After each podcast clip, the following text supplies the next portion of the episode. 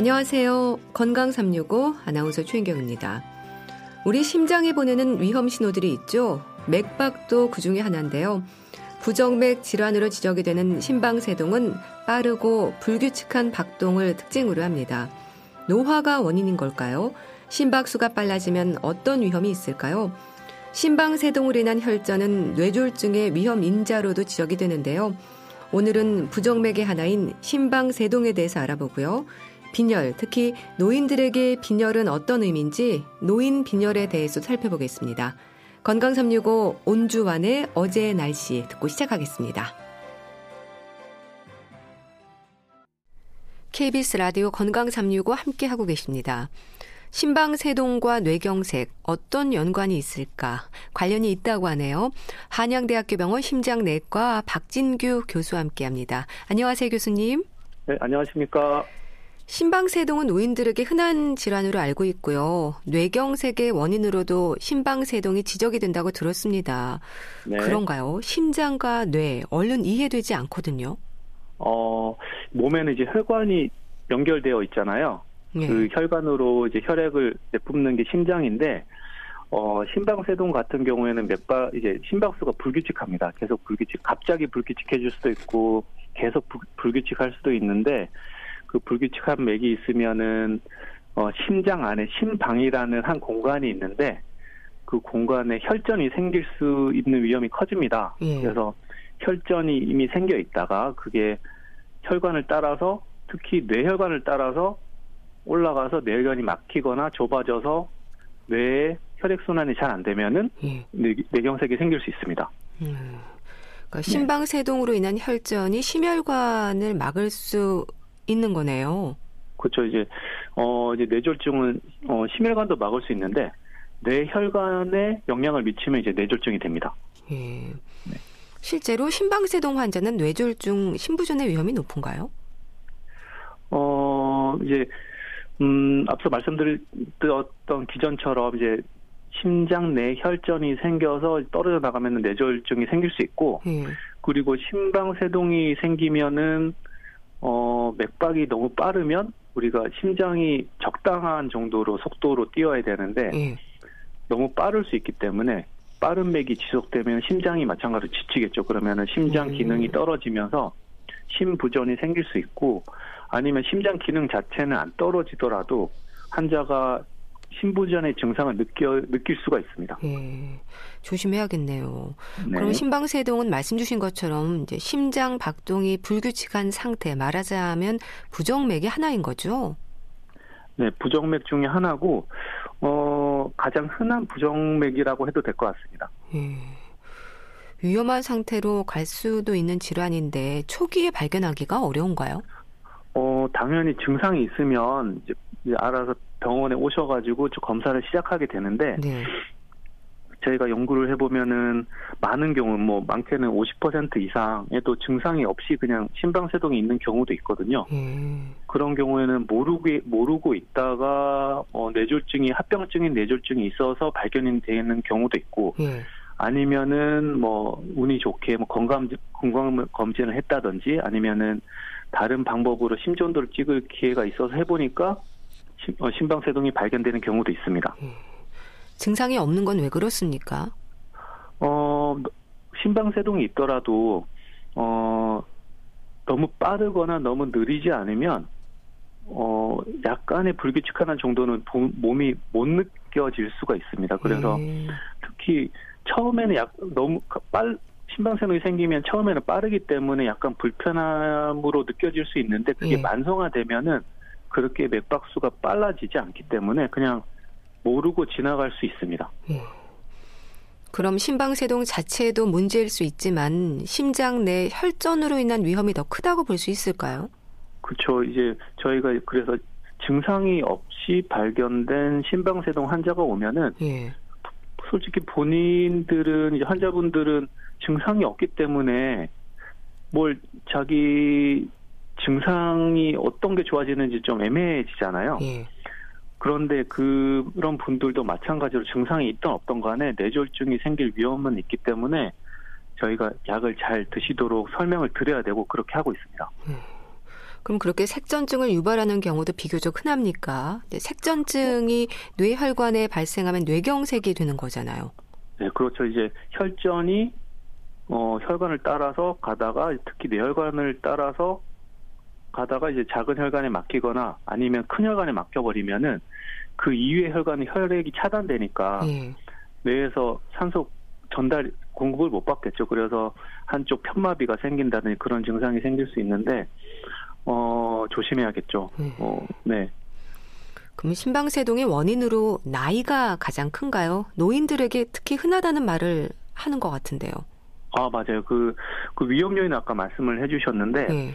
어쨌든 나이가 들면은 점점 위험이 커진다고 되어 있습니다. 그래서 65세 이상의 이상 74세 미만은 위험 요인이 하나 우선 위험이 있다고 하는데 네. 만약에 75세가 넘었다 그러면은 우선 위험이 두 배가 되기 때문에 음. 다른 위험 요인 뭐 고혈압이 있다든지 당뇨가 있다든지 아니면 심장 기능이 떨어지는 심부전이 있다든지 그러면 위험 요인이 하나씩 증가되는데 예. 그런 요인이 없더라도 나이가 75세 이상 되면은 위험 뇌졸중이 생길 수 있는 위험이 뭐, 뭐 숫자로 말씀드리면 1년에 약을 안, 막을, 안 드실 경우에는 2% 이상이 되어버리기 때문에 예. 뇌경색이 생길 위험성이 높다고 판단하고 약을 먹도록 진료 지침에 나와 있습니다. 예. 그러니까 노화뿐 아니라 원인으로 지적이 되는 여러 요인들이 있네요. 복합적으로 네네. 이게 중복되는 경우도 많겠어요. 그렇죠. 우리가 뭐 중년이 되면은 이제 슬슬 만성 질환이 발생할 위험이 높아지지 않습니까? 그래서 네. 40대 아니 50대부터 이제 고혈압이 발생하기 시작하고 뭐 어, 비만 있는 경우 이제 당뇨도 생기게 되니까 그렇게 되면은 위험 요인이 한두 개는 이미 가진 상태에서 만약에 심방세동이 생겼다. 그러면은 이제 나이가 또 점점 들어서 65세가 된다. 그러면 위험 음. 요인이 점점 하나씩 증가하게 되거든요. 예. 어, 점, 그러니까 이제 점점 위험령이 누적이 되는 겁니다. 음. 그런 고위험군들을 생각하면 심방세동의 유병률이 어느 정도일까 궁금해지는데요. 어느 정도일까요? 어, 어 이게 뭐 젊을 때 간혹 생기는 경우가 있습니다. 뭐 네. 심장 구조가 이미 좀 안 좋은 분들, 뭐 선천적인 심질환이 있거나 아니면 심부전이 있는 분들 젊은 나이도 생기는데 그렇지 않다면은 뭐 연구에 의하면 65세 기준으로 했을 때 네. 65세 기준으로 치면은 한 100명 중에 한 4%, 4명? 그러니까 4% 정도? 음. 그리고 좀 더 나이가 들어서 80세 이상 넘어가게 되면은 10명 중에 한 명은 심방세동이 아. 있다고 보시면 되겠습니다. 차드 마스크 점수라는 것도 있던데 진단 네. 기준인가요? 아니요, 이거는 그 아까 말씀드린 고혈압, 당뇨 같은 위험 요인을 이제 알파벳으로 만들어 놓은 아, 건데요. 네. 그러니까 만약에 심방 세동이 생겼다. 예. 그러면은 심방세동이라고 하더라도 무조건 뇌졸중이 생기는 건 아니고 위험 요인을 가지고 있으면 뇌졸중이 생길 수가 있다는 거거든요. 그거를 위험 요인을 모아둔 겁니다. 그러니까 예. CHADS-VASc는 뭐 C 같은 경우는 하, 심부전, 심부전을 얘기하는 거고 H 같은 거는 이제 고혈압, hypertension의 고혈압의 첫, 첫 알파벳을 따서 H라고 하는 건데 예. 뭐 아까 말씀드린 것처럼 나이, 고혈압, 당뇨 아니면 이전에 이미 뇌졸중 앓았다든지 또 가장 마지막에 S는 이제 여성이거든요. 예. 어뭐 아, 지금 뭐 남녀 차이가 없다 있다 뭐 약간 약간 애매한 한 경우는 있지만 예. 아직까지는 여성에서 뇌졸중이 발생이 좀 더 높다고 생각하고 여성인 심방세동 환자인 경우에 좀 더 적극적으로 항고체 치료를 하도록 하고 있습니다. 예. 그럼 나타나는 점수에 따라서 뇌졸중의 위험을 예측할 수 있는 건가요? 그렇죠. 이게 뭐 이것 확률적인 이야기이긴 음. 하지만 뭐, 뭐 앞서 말씀드린 차드바스크 점수가 1점이다 그러면은 연간 뇌졸중이 발생할 확률이 약을 복용하지 않았을 경우에 1% 음. 그러니까 100명 중에 한 명이 생긴다는 거죠. 그리고 만약에 차드바스크 점수가 2점이다 그러면은 2% 음. 점점 올라가는데 그게 누적이 돼서 5점 되면은 점점 점점 급격하게 올라가거든요. 그래서 국내에서는 그 점수가 2점 이상이라면은 항응고제를 뇌졸중을 예방하기 위해서 드시도록 어, 설명을 하고 진료 지침에도 그렇게 나와 있습니다. 네. 이 뇌졸중에도 여러 원인들이 있지 않습니까? 그럼 심방세동으로 인한 뇌졸중은 더 치명적이라거나 이런 부분도 있을까요? 네, 맞습니다. 이게 그 뭐 뇌졸중이 다 원인이 심방세동은 아닐 거고요. 예. 어, 뇌혈관이 좁아지면 뇌졸중이 생길 수 있기 때문에 뇌혈관 자체가 동맥 경화가 생겨서 좁아지거나 막히면 뇌졸중이 생길 수 있습니다. 보통 그거는 이제 제가 보고 있는 심장내과 질환보다는 신경과 질환에 속하게 되는 경우가 되는데요. 네. 하지만 심방세동 같은 경우는 어 이제 심, 심방세동이 불규칙적으로 심장이 뛰다 보니까 심장 내 시, 좌심방이라는 부분에서 어, 내 혈전이 그러니까 혈전이 생겨서 그러면은 피딱지가 그 안에 고이는 거거든요. 예. 그러다가 일부분이 떨어져 나가게 되면은 뭐 운이 좋아서 가는 혈관을 맞게 되면은 그 편마비 같은 정도가 덜 하겠죠. 예. 증상이 적겠지만 예. 어 만약에 안 좋은 상황으로 만약 큰 피딱지가 떨어져 나가서 큰 혈관을 막았다. 그러면은 큰 혈관에서 분지되는 작은 혈관들이 다 혈액순환이 안 되는 거잖아요. 그러니까 예. 뇌졸중의 범위가 커져서 어, 잘 회복이 안 되는 경우가 많습니다. 일단 심방세동은 증상이 없다고 말씀 주셨습니다. 그래서 더 위험한 질환일 수도 있겠어요. 네, 그, 뭐, 증상이 있으면 본인이 이제 방문을 하셔서 진단이 되게 되는데, 반 정도는 증상이 없을 수가 있어서, 어, 나이가 65세 이상 되거나 하시면, 어, 건, 건강 검진 목적으로 심전도를 한번 해보시는 게 도움이 될 것 같습니다. 예.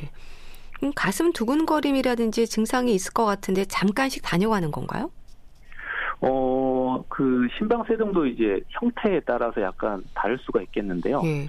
우리가 지속되는 정도에 따라서 어, 잠깐 왔다 간다 그러면 발작형이라고 하고 예. 계속 심방세동으로 지속이 된다 그러면 지속형 말 그대로 지속형이라고 하는데 특히 발작형 같은 경우에는 어, 대부분 한 48시간 이틀 이내에 심방세동 증상이 그러니까 빠르다가 불규칙하다가 갑자기 정상으로 바뀌는 경우가 있거든요. 예.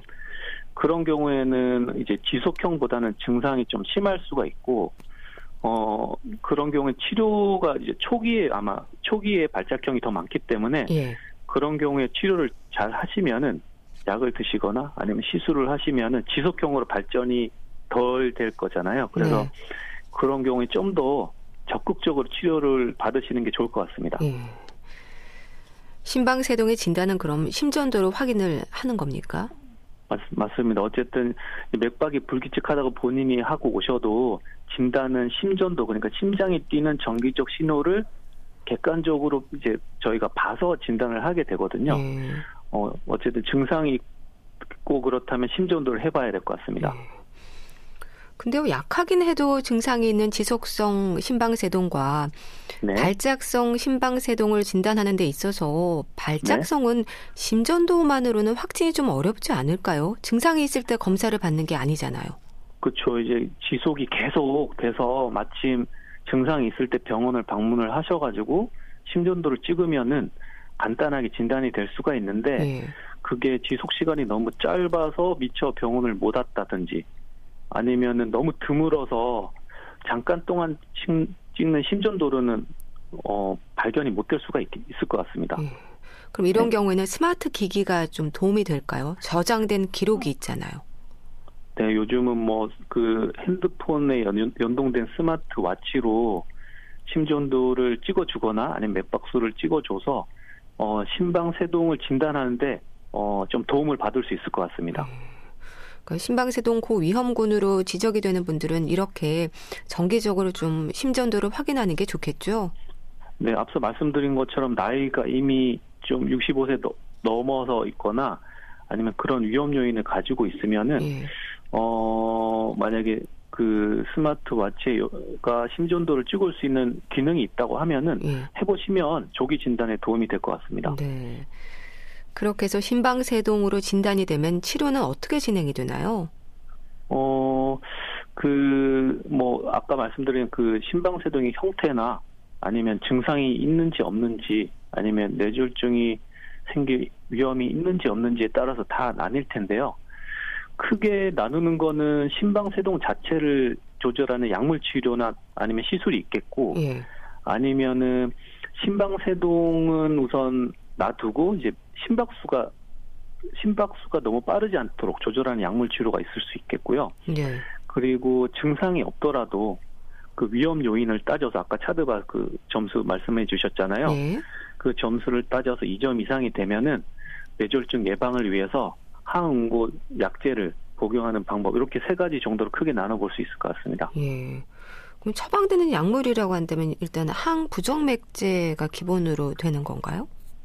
네, 항부정맥제는 이제 심방세동 자체를 뭐 없애거나 아니면 안더 발작적으로 안 나오도록 조절하는 치료 또는 심박수를 조절하는 치료라고 하시, 보시면 되겠습니다. 네. 시술법은 또 다양합니까? 어, 뭐, 심방세동은, 어, 국내에는 한 두 가지 시술 방법이 행해지고 있는데요. 예. 고주파 도자 절제술이라는 이전부터 해오던 방법이 있고, 예. 최근에는 냉각 도자 절제술이라고 좀 다른 방식이긴 한데, 좀 시술이 간단해서 어, 요즘 많이 사용하고 있는 것 같습니다. 예. 그건 어떻게 하는 건가요? 음, 우리가 뭐 이론적으로는 이제 자신방 내에 어, 폐 정맥이 연결이 돼 있거든요. 예. 거기서 이제 부정맥을 발생을 시켜서 심장 내 전달을 시키기 때문에 어, 치료 방법은 그 폐 정맥이랑 좌심박을 좌심방이 이제 전기 흐름을 차단시켜서 예. 폐정맥에서 부정맥을 만들, 만들어내는 신호가 발생해도 자신방에 전달이 되지 않도록 하는 게 시술의 원, 원리입니다. 예. 관을 넣어서 진행하는 건가요? 어, 이제 시술 뭐 아까 말씀드린 전극 도자나 냉각 도자를 자신방에 넣어야 되기 때문에 예. 어, 우리가 큰 혈관을 사용을 해야 되거든요. 그래서 예. 다리에 있는 대퇴 정맥을 통해서 관을 통해서 장치를 넣어야 되니까 관을 넣는 거 맞습니다. 그리고 네. 그래 넣어서 그 냉각을 시키거나 아니면 고주파를 써서 열을 발생을 시켜가지고 회로를 차단한 다음에 관은 다 빼냅니다. 뭐 넣고 나오는 건 아니고 네. 없애고 나오는 치료라고 보시면 되겠습니다. 네. 그두 가지 시술법의 장단점이랄까요? 어 그거는 음 그 사람 생김새가 다 다르듯 다르듯이 심장 모양도 조금씩 차이가 있습니다. 그래서 우리가 우선 그 시술을 하기 전에 심장 모양을 파악을 하거든요. 예. 근데 뭐 최근에 나온 냉각 도자 절제술은 우리 표준적인 심장 모양을 가졌을 때 사용하도록 만들어졌기 때문에 예. 뭐 남들이랑 비슷한 심장 모양을 가졌다. 그러면은 그 냉각 도자를 해서 시술을 빠르게 하면은 장점이 되겠죠. 그게 장점이 예. 되는데 반대로 좀 다른 모양을 가졌다. 그리고 그 냉각 도자 절제술에 맞지 않는 심장 형태를 가졌다 그러면은 고주파 도자를 사용해서 할 수가 있어서 예. 어뭐 간단하게 말씀드리면은 고주파 도자 절제술은 시술은 약간 좀 더 걸릴 수는 있는데 다양한 모양의 그 자신방을 다 치료할 수가 있는 반면에 예. 냉각 도자 절제술은 시술은 좀 짧지만 좀 표준적인 모양의 자신방에만 치료할 수 있는 장단점이 있습니다. 예. 그럼 시술 방법은 어떤 기준으로 결정이 되나요? 음, 우리가 이제 폐로를 차단시키긴 하지만 예. 너무 심방세동이 오래 지속이 돼가지고 자신방 형태가 이미 많이 변성이 되었으면은 예. 저희가 그 차단을 한다고 해도 자신방 내에서 또 부정맥이 발생하는 경우가 많거든요. 그래서 이미 그 초, 심장 초음파를 해서 자신방이 이미 형태가 많이 커져 있으시면 이미 네. 노화가 이미 많이 진행, 진행됐다는 거죠. 그런 경우에는 시술을 해도 효과가 그러니까 재발이 잘 됩니다. 그래서 그런 경우에는 증상이 정말 심하거나 그러지 않다, 않다면은 네. 시술을 선택하기보다는 그냥 합병증을 즉 뇌졸중 예방약을 쓰거나 심박수를 조절하는 형태로 많이 가게 되고요. 예. 만약에 반대로 심장 모양이 이미 변성이 많이 되어 있지 않고 만약에 표준적인 모양을 가진다 그러면은 이제 뭐 냉각 도자 절제술을 치료하거나 아니면 뭐 심장 모양이 좀 남들이랑 다르고 좀 그 적합하지 않다 그러면 예. 고주파 도자 절제를 선택해서 받으시면 될 것 같습니다. 그 나이 들수록 재발 위험도 높지 않을까 싶은데 어떨까요? 어, 어쨌든 그 심방세동 자체가 나이가 들면 생기는 병이기 때문에 네. 또 나이가 들어서 재발이 되는 걸다 막을 수는 없습니다. 네. 다 막을 수는 없는데, 어, 어쨌든 그냥 그 치료를 해서 더 빨리 나이가 드는 기회를 차단시키는 목적도 있을 수가 있거든요. 네. 그래서 최근에는 어 그 시술을 너무 이제 미루어서 하는 것보다는 심방세동을 발견 처음에 발견했을 때 빨리 시술을 해서 또 심장이 이제 자심방이 변성이 되는 뭐 어떻게 보면 나이가 드는 거죠 더 빨리 그런 예. 걸 줄여보자는 치료 그런 게 학회 차원에서 많이 나오고 있습니다. 예. 음. 더불어서 심방세동 치료 목적을 생각해 보면 혈전 위험을 낮추는 게 중요하겠어요. 네네. 어쨌든 뭐 시술을 했던 안 했던 아직 진료 지침에는 음 그 위험 요인 뭐 고혈압, 당뇨, 나이 이런 걸 가지고 있으면은 뇌졸중 예방약은 꾸준히 해야 될 것 같습니다. 예. 네. 뭐 일교차라든지 계절에 따라서도 조심할 부분이 있다거나 하는 부분도 있을까요? 음, 그 만약에 뭐 너무 덥다, 그래서 탈수가 됐다. 그러면은 아무래도 그 혈전이 생길 위험성이 좀 더 높아질 것 같고요. 예. 그리고 만약에 반대로 너무 춥다 그러면 혈관이 수축될 가능성이 높기 때문에 그러면은 아무래도 혈압도 올라가게 되고 그러면은 결과적으로 혈관에는 좋지는 않거든요. 예. 그런 경우에는 좀 조심하셔야 될 것 같습니다. 네, 알겠습니다. 네. 네. 심방세동과 뇌경색 어떤 연관이 있을지 짚어봤는데요. 한양대학교 네. 병원 심장내과 박진규 교수와 함께했습니다. 말씀 감사합니다. 네, 감사합니다. KBS 라디오 건강 365 함께 하고 계신데요. 저스틴 비버의 펄포즈 듣고 다시 오겠습니다.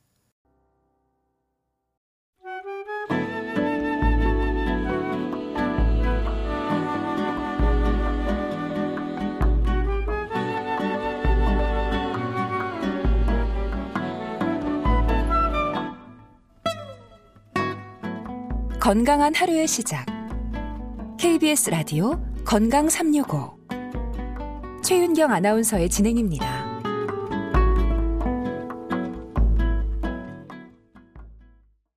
KBS 라디오 건강 365 함께 하고 계십니다.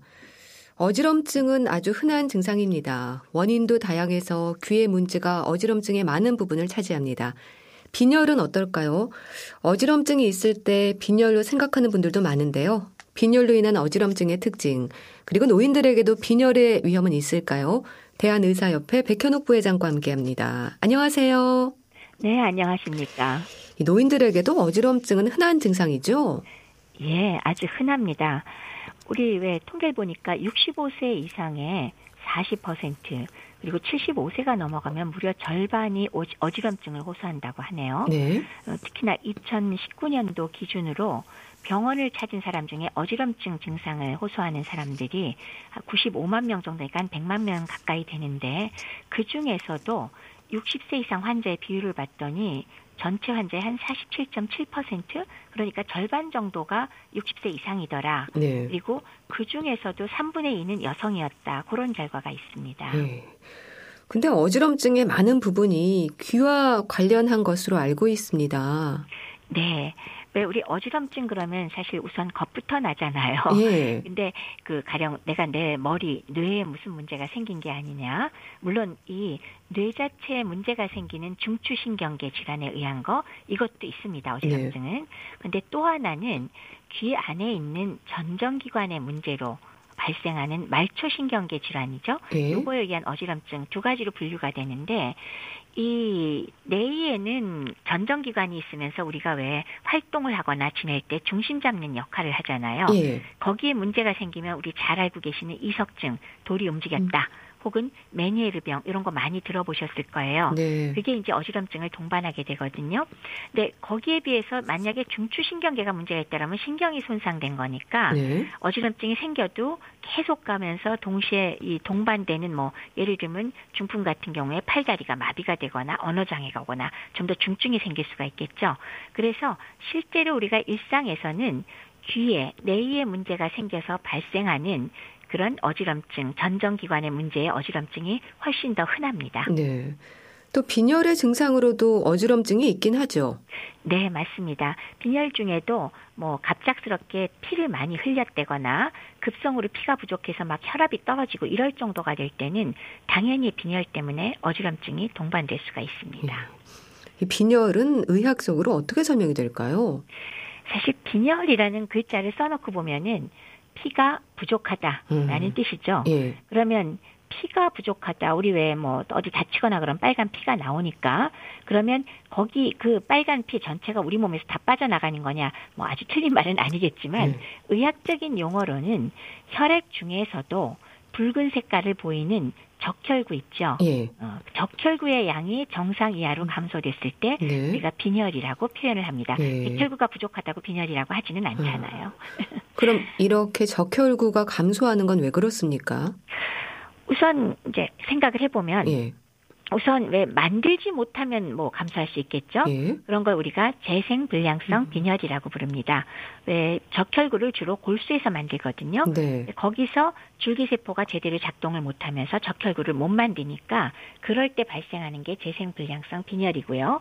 사실은 뭐 방사선 같은 걸 쪼였대거나 화학 물질 혹은 선천성 뭐 이런 것들에 의해서 나타날 수가 있죠. 네. 이제 두 번째는 만들긴 제대로 만들었는데 빨리빨리 파괴가 돼버린다. 음. 이게 이제 용혈성 빈혈인데요. 예. 일반적으로 적혈구는 120일을 살거든요. 꽤 길죠. 어, 예. 넉 달이니까요. 근데 그 전에 빨리 파괴가 되면 당연히 빈혈이 올 겁니다. 그러면 이제 어디서 부서지느냐? 간이나 비장에서 많이 망가지는 경우가 있어요. 비장이 굉장히 커졌다거나 그러면 이건 조금 물리적인 효과가 되겠고요. 또 하나는 혈관 내에 항체라든지 다른 문제가 생겨서 혈관에서 막 녹아내리는 거 그런 타입의 용혈이 있는데 뭐 선천적인 겸상적혈구 빈혈이라든지 뭐 자가 면역 질환 같은 질환이 있다거나 이러면 이제 생길 수가 있는 거죠. 예. 세 번째는 노인들한테 흔한 건데 만성적인 질환이 동반됐을 때 염증이 진행되면서 그걸로 인해서 빈혈이 진행되는 경우가 있습니다. 이건 노인한테 흔하고요. 그다음에 마지막이지만 어떤 점에서 가장 흔하고 가장 잘 아는 게 있습니다. 예. 뭐죠? 영양소 중에도 특히 가장 흔한 것 철분이 아, 부족한 아, 예. 빈혈. 네. 이거는 이제 많은 경우에 원인이 좀 출혈로 피를 잃어버린 것이 흔한 원인이 될 때가 많고 예. 물론 철분을 못 먹어서 올 때도 있겠지만 음. 그래서 이런 철분 결핍성 빈혈이 가장 흔하면서 영양소와 연관돼 있고요.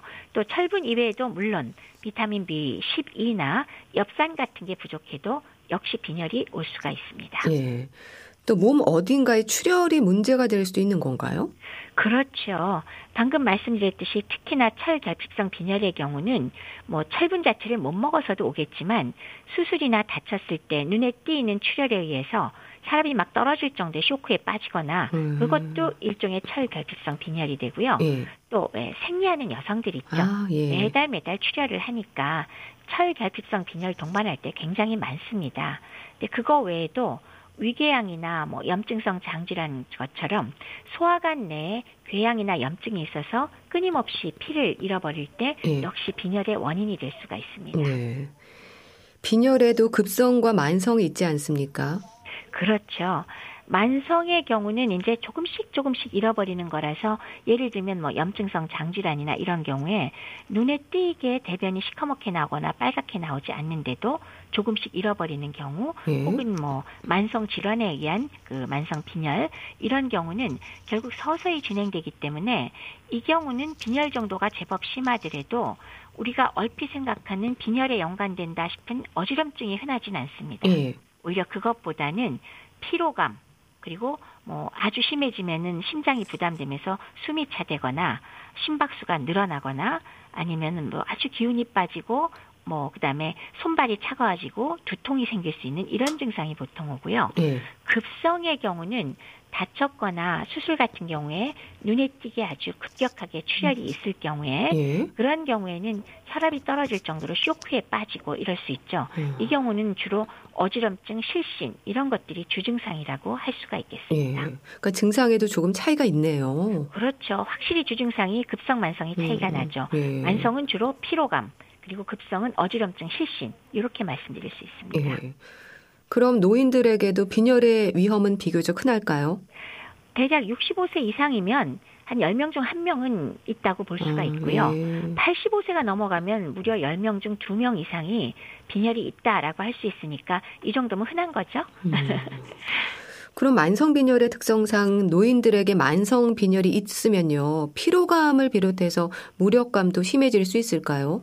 맞습니다. 아주 예. 중요하죠. 피로하면서 축 처지게 되는데 그래서 전신 세약 정도가 굉장히 심해질 수가 있고 예. 또 실제로 이렇게 빈혈이 동반된 노인은 질환이 기존에 있던 질환에 의한 입원 가능성 그리고 사망 가능성도 훨씬 더 높아진다고 합니다. 예.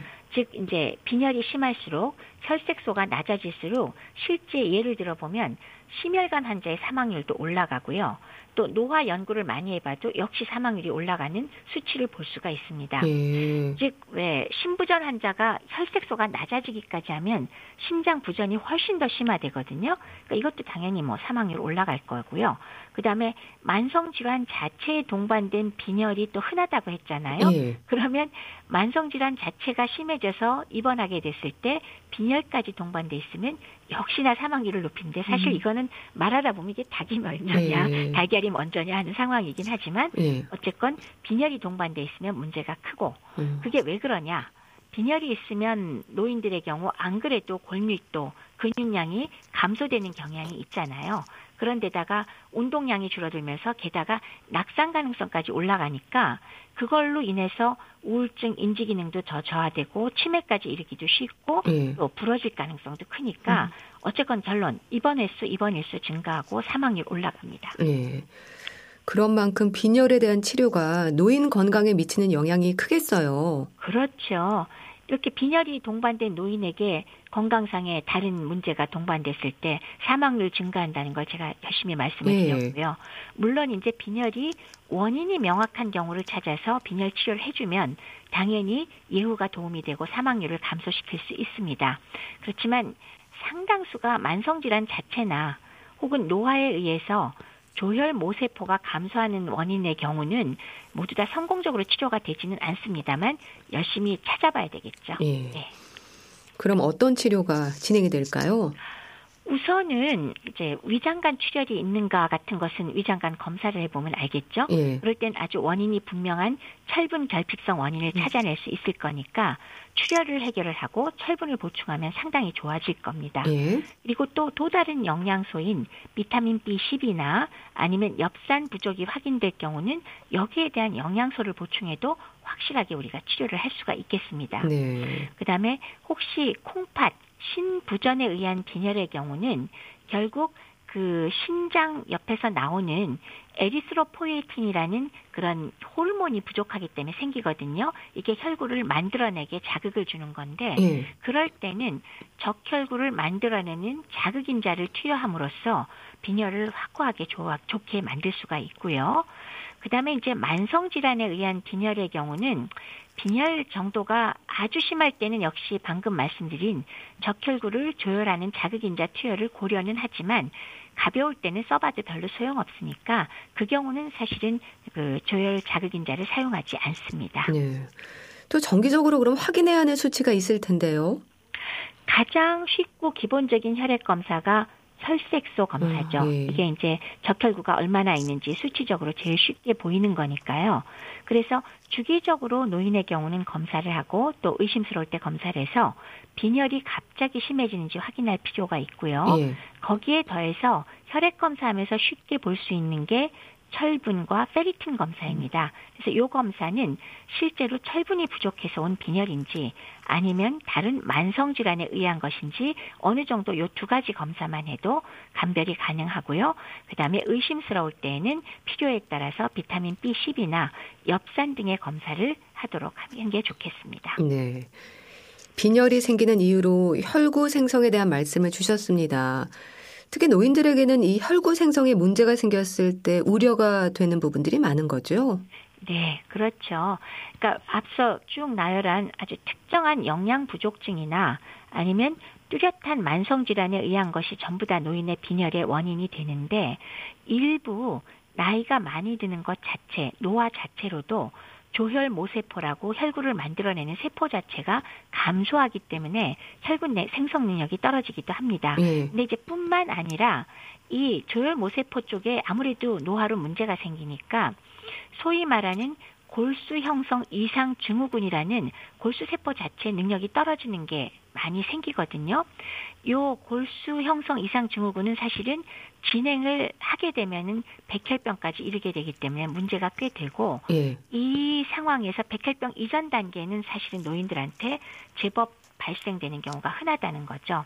그래서 이 골수 형성 이상 증후군이 발병하면 빈혈만 있는 게 아니라 많은 경우에 백혈구나 혈소판 등의 다른 혈구도 어, 감소하고 이상이 동반되고요. 그런데 어떻게 구별을 하느냐? 예? 말초 혈액 도말 검사를 하면 음.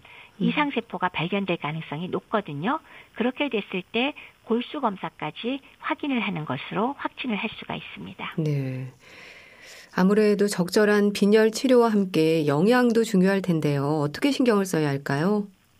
우선 첫 번째는 특정한 영양소가 부족하다. 그게 이제 우리가 제일 쉽죠. 그리고 예. 이제 반갑고 그럴 때는 특 정 영양소를 보충을 하는 걸로 치료가 됩니다. 가장 흔한 게 제가 철분이라고 말씀드렸죠. 예. 철분 부족할 때 철분을 충분히 주시면 되고요. 그거 외에 비타민 B10이나 엽산이 부족했을 때 각각 보충을 할 수가 있고요. 또 비타민 B6 혹은 구리 같은 경우도 음. 관련이 있을 소지가 있기 때문에 예. 이런 경우는 적절한 영양소를 보충을 하는 거 이것이 중요하고요. 네. 그다음에 예방을 위해서 규칙적이고 균형 잡힌 식습관이 필요하겠죠. 그래서 골고루 영양소가 평소에 섭취가 되면 빈혈을 올 가능성을 상당히 줄일 수가 있겠습니다. 네. 뭐 철분, 비타민 B12, 엽산, 비타민 B6, 구리 이 모든 영양을 이제 영양제로 대신하는 건 또 아닐 텐데요. 나이 들수록 영양제에 대한 의존도가 높아지는 분들 많으십니다. 이것도 또 문제이지 않을까 싶어요. 맞습니다. 그러니까 왜 내가 뭐 뚜렷하게 뭐가 부족한지 명확하지 않은데 이거 조금 전에 나열한 뭐 철분, 비타민 B12, 엽산, 비타민 B6, 구리 음. 이런 것들을 무조건 아 나 세트로 이것만 먹고 있으면 나 빈혈 안 올 거야. 사실 그렇지는 않죠. 네. 물론 요 지금 말씀드린 것들이 철분 빼놓고는 굳이 뭐 먹어서 많이 문제가 되진 않습니다만 어, 뭐 구리도 너무 과하면 문제가 되겠네요. 그렇기 때문에 뚜렷하게 원인이 확실하지 않으면서 보충 영양제를 마구 드시는 것보다는 오히려 식사를 골고루 하면서 영양을 골고루 섭취하면서 오히려 연세가 높은 분의 경우는 주기적으로 내가 갑작스럽게 빈혈이 심해지거나 네. 그런 게 있는지 아닌지를 점검하는 게 저는 더 적절하지 않을까 생각을 합니다. 네. 또 빈혈이라고 하면요 무조건 철분제를 복용해야 한다는 생각을 하는데요. 근데 노인들에게는 철 결핍이 원인이 되는 경우는 많지 않을 것 같은데 어떨까요? 오히려 해가 될 수 있다고 들었습니다. 아까 말씀드렸듯이 노인들한테 사실은 만성 염증성 빈혈, 즉 만성 질환과 연관된 경우에 빈혈이 많다고 말씀을 드렸습니다. 예. 근데 이 경우는 사실은 철분으로 일부 진짜 철분 부족이 동반됐을 때만 해결이 되지 철분 부족이 동반되지 않으면서 철분을 과다 투여하게 되면 오히려 심혈관계 질환이나 아. 만성 신장 질환의 진행을 가속화시키거나 혹은 간에 축적되면서 오히려 손상을 입힐 수도 있다고 합니다. 특히나 또 경구철 분제는 예. 그 자체가 대부분 위장장애가 있거든요. 아. 그래서 배가 아프거나 구역질이 동반되기도 하거든요. 예. 그래서 식욕부진 안 그래도 생기기 쉬운데 오히려 악화시킬 수 있고 경구 음식 섭취량이 더 감소하기도 하는 것도 예. 또 하나 해가 될 수 있는 이유 중에 하나가 되겠습니다. 예. 철분 과다로 염증 반응이 악화될 수도 있는 건가요? 예, 만성 염증성 음. 빈혈에 철분을 과다 투여하면 여러 산화 스트레스를 오히려 유발하면서 아, 예. 염증을 악화시킬 수 있는데 철분의 독성과 부작용을 살펴보시면은 일단 혈색소가 여기저기 쌓이게 되는데 특히나 간에 쌓였을 때 문제가 되고요. 간에 실제로 간 기능 이상까지 유발을 할 수 있고 예. 진짜 심각할 때는 사실 간경변도 온다고 합니다. 예. 이건 뭐 엄청나게 많이 들어갔을 때 얘기고요.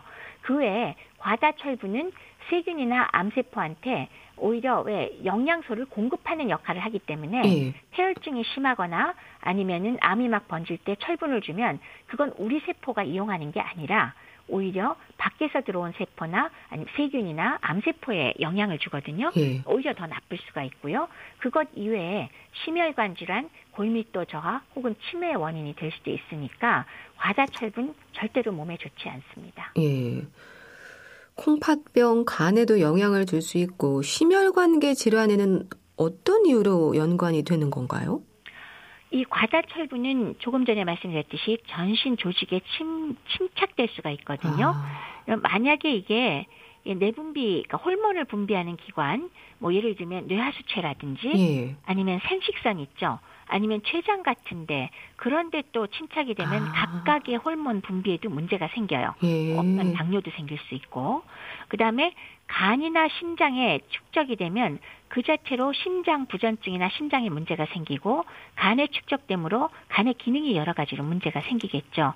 그래서 그 결과 뭐 심장 부전증이라든지 부정맥 그리고 간 커지거나 간경화 예. 같은 경우 아. 간부전까지도 생기니까 뭐 아주 심각한 경우는 사실 사망 원인이 될 수도 있는 거죠. 예. 그리고 췌장은 방금 말씀드렸듯이 당뇨병 가능성이 있고요. 뇌하 수치에 쌓였을 땐 오히려 생식 기능이 떨어지거나 예. 성장 장애 발생할 수 있고 갑상선이나 부갑상선 기능 저하까지도 올 수가 있고 아, 좀 무시무시하네요. 어. 이런 문제들이 생길 수가 있습니다. 예. 네.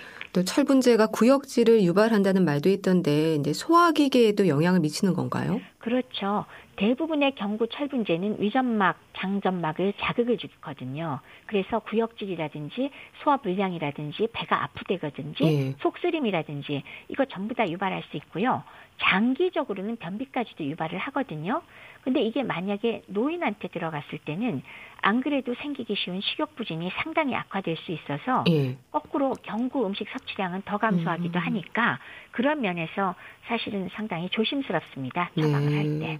그러니까 노인들의 경우에는 철분제 복용에 신중해야겠어요.